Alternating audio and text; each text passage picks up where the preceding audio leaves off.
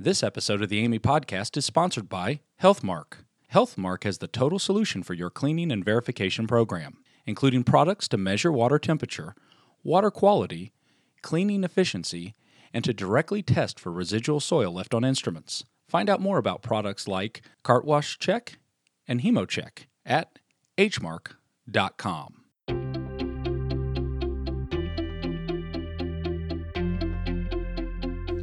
Hello, and welcome to this episode of the AAMI Podcast. I'm Terry Baker. Today's topic is sterilization of medical instrumentation. I think an issue that some of us can take for granted, but nonetheless is very important to the health and safety of our patients. To discuss this topic, my guest is Rose Seavey. Rose is president and CEO of Seavey Healthcare Consulting. She has a distinguished career in the sterile processing discipline, including being the former director of sterile processing for Children's Hospital of Denver. Rose also served as president of the American Society for Healthcare Central Services Professionals, as well as authored a book published by AAMI and serves on the AAMI Committee's writing standards. Welcome to the show, Rose. Thanks for joining us today on the AAMI Podcast. Well, you're welcome. Thanks for inviting me. Rose, it seems as if we hear more and more about patients getting sick because of dirty equipment. Why do you think that is? Are we simply more aware of the issues with improper sterilization, or is the problem actually growing? Well, I think there's a multitude of reasons for that. First of all, the media loves those stories and they have a tendency to go viral. There are so many more opportunities out there for reporting, such as social media and also the mainstream media sources. We have constant and instant access to the news, especially human interest stories such as those that affect so many different people. But also, a lot of states now have mandatory reporting for hospital hmm. acquired infections, which in the past, many of these incidences didn't get reported and therefore didn't go to the media. Huh.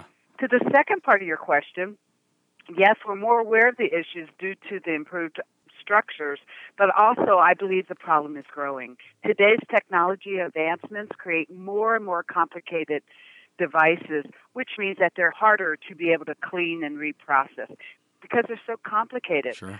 We know that age old adage if it's not clean, it can't be sterilized. Therefore, the problem with contaminated instruments is not simply because we're more aware of the issues, but because the technology is changing. Huh. You've been a healthcare sterilization consultant for many years. How would you rate the overall state of sterilization in U.S. healthcare facilities? Are we getting an A? Are we getting an F? Or somewhere in between? Well, I started consulting in 2003, and I've been in multiple different facilities of different sizes, both nationally and internationally. And I can tell you, if I had to give an overall grade, I would say a C minus. Hmm. And that would be using a bell curve. To me, that's just getting by as little possible. Of course, there are those A plus places that are doing the best and a lot of B places. But let me tell you, I've seen some facilities that just don't get it. Oh. But really, I find that it's not that they want to do a bad job, but they don't know what they don't know, and it's Right. scary. Worse is that administration or those at the C suite allow this to happen. Hmm. Well, of course, you know, until something goes wrong, Mhm. and then they give reprocessing their full attention and necessary resources. But then it's often too late. What do you see as the biggest challenges to effective sterilization today? Well, I'd have to say it really is the lack of knowledge or the sort of turning of a blind eye to the importance of what it takes to safely reprocess reusable medical devices from one patient to, to another. I believe there's multiple concerns that we need to address, we as a society. First, many devices are very complicated, as I said Mhm. earlier, and their instructions for use, which we are supposed to follow, aren't always that clear. Many devices were cleared many years ago by the FDA, and they just piggybacked onto some other devices, you know, which they call predicated devices. Mhm. But because of this new increased technology and research that we currently have, we're now more aware of this new technology can pose a huge issue in reprocessing. So the FDA has just recently, this month, announced as of August 8th, they will be using more stringent reviews of their 510K submission, and I think that's going to be helpful. Mhm. Any new submission must include validated data regarding cleaning, disinfection, and sterilization. So basically, they want manufacturers to test these devices in real life situations and using more than just one type of process sure. to prove that their devices can safely be reprocessed in real life situations and not just in a testing lab. That sounds like a, you know a strong approach to trying to address these issues. Are there other ways these challenges can be addressed? As I stated earlier, we need to change the industry in many ways. Manufacturers need to ensure their testing is done in, in the real life situations using routine equipment that facilities have and are using today. Right. So, our government, in other words, the FDA, needs to not allow players of devices that can't be easily cleaned and sterilized. Our healthcare facilities need to make sure that we have well educated staff. Right. In my opinion, I think every facility must have a subject matter expert for sterilization who is mainly responsible to make sure that the organization knows and follows the most current updated standards that are out there and the guidelines and the recommended evidence based practices. The C suite needs to understand and provide those necessary resources, including the right equipment, enough space, and enough staff yeah. to provide the best care for our patients.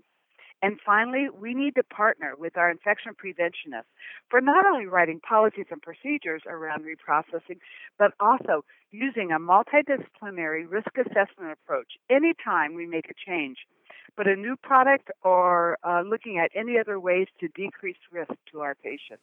Let's turn now to the widely used standard in the hospital sterilization community, ST79, which deals specifically with steam sterilization. ST79 has just been updated, and you were involved in that process. What's the new standard? Well, the newly released ST79 has some major revisions, which includes things like making it more user friendly. By reorganizing the content, ST79 is more relevant and valuable than ever before. Some of the noteworthy changes include new guidance on the HVAC systems, humidity, temperature, uh, ventilation, etc in relation to well-being of sterile processing personnel and the revised guidance on the placement of instruments. Hmm. So, on the first point, it helps to know about another standard, which is the ASHRAE Standard 170, and that's ventilation of healthcare facilities. So, that particular document offers guidance on and regulations and mandates for the facility designers and we, the facility designers and the users, didn't always have the same standards to go by. But now, it, what ST79 has done is really saying that we must harmonize with ASHRAE. So, in other words, ST79 now includes language in section 3.3.5.5 that explains that facilities should identify what version of that ASHRAE document we should be following. And it really is decided on when that department was initially installed, or the HVAC system in that department was initially installed, or the last time it was upgraded.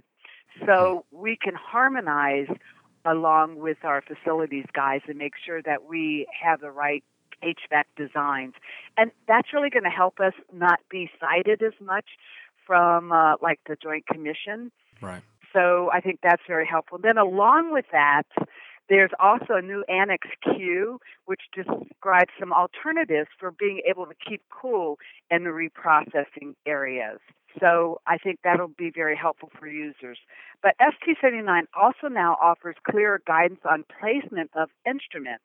The previous edition stated that instruments should be held open and unlocked, but that really caused some confusion, especially with some of the surveyors. Mm-hmm. So the guidelines really tried to clarify that.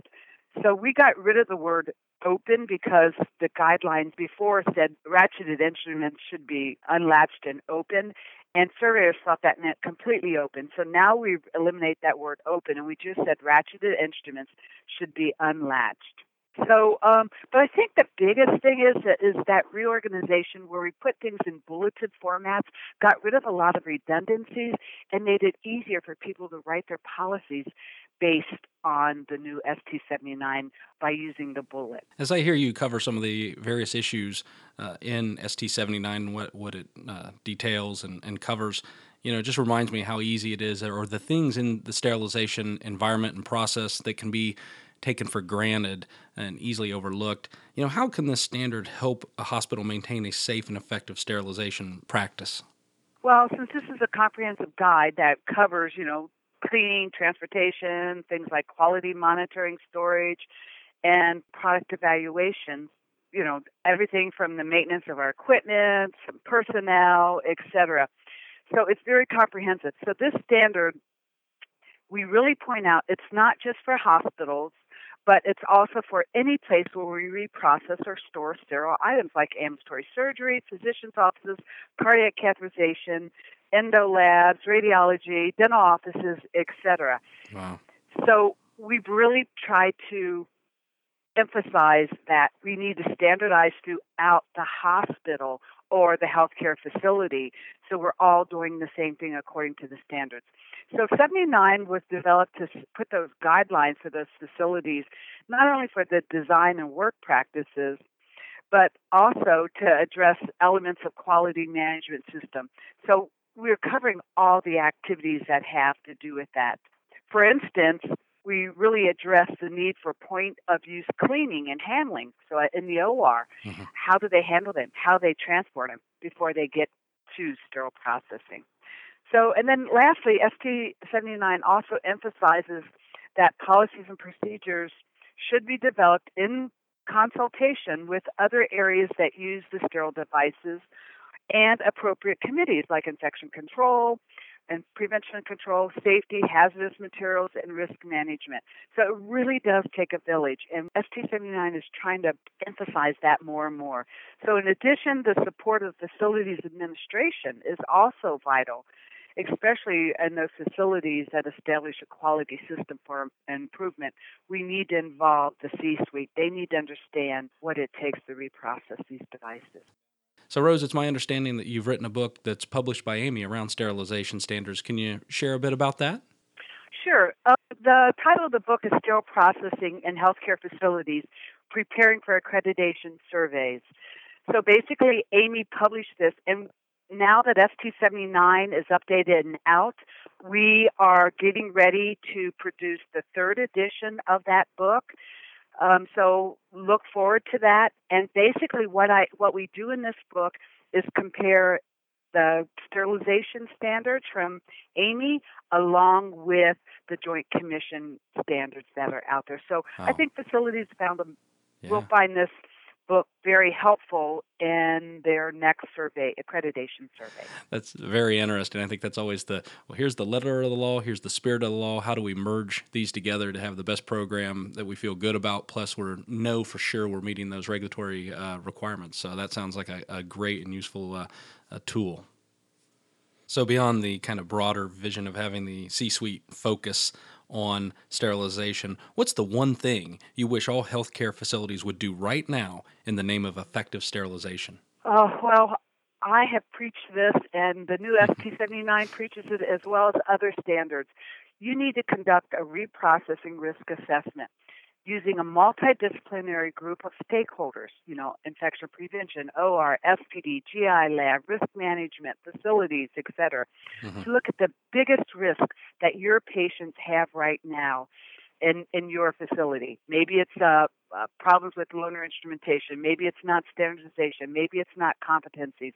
But what is the biggest thing in your facility right now that you need to decrease the risk? So you want to make sure in that risk assessment that you address that and that make sure that those changes are permanent and not just sort of a band-aid approach. Sure. So, yeah, they need to appoint and give necessary resources to that subject matter expert who should be held accountable to ensure the facility is following those evidence based standards. Sure, great point. It's always easy to come up with big ideas and plans around how to address issues in the moment but sustainability seems to be always the challenge when you come up with new processes. Right. So, what's the one thing you wish the makers of medical devices would do now to support stronger sterilization practices? Well, we're all in this together, and yeah. what I think the device manufacturers need to do is some of them need to update their instructions for use mm-hmm. according to current practices. For instance, some instructions for use still recommend extended exposure cycle times using or using gravity sterilization or only give you instructions for high level disinfection, such as with scopes, etc. Mm-hmm. So, um, you know, that really kind of puts us between a rock and a hard place because the standards say follow the IFUs. Right. But the IFUs sometimes aren't very helpful. So I think that that's what the manufacturers need to do. You know, after all, don't we all want best practices for all of our patients? Sure, sure. And we can't do that, have best practices, if we don't have good instructions for use that we can follow with the devices we have in our facilities. Sure. Well, Rose, we really appreciate you coming in and talking with us today about this uh, topic that I think often can be underestimated in the complexity and, and importance. Well, you're very welcome. Again, we'd like to thank our sponsor, Healthmark. Find your tools for cleaning verification at hmark.com.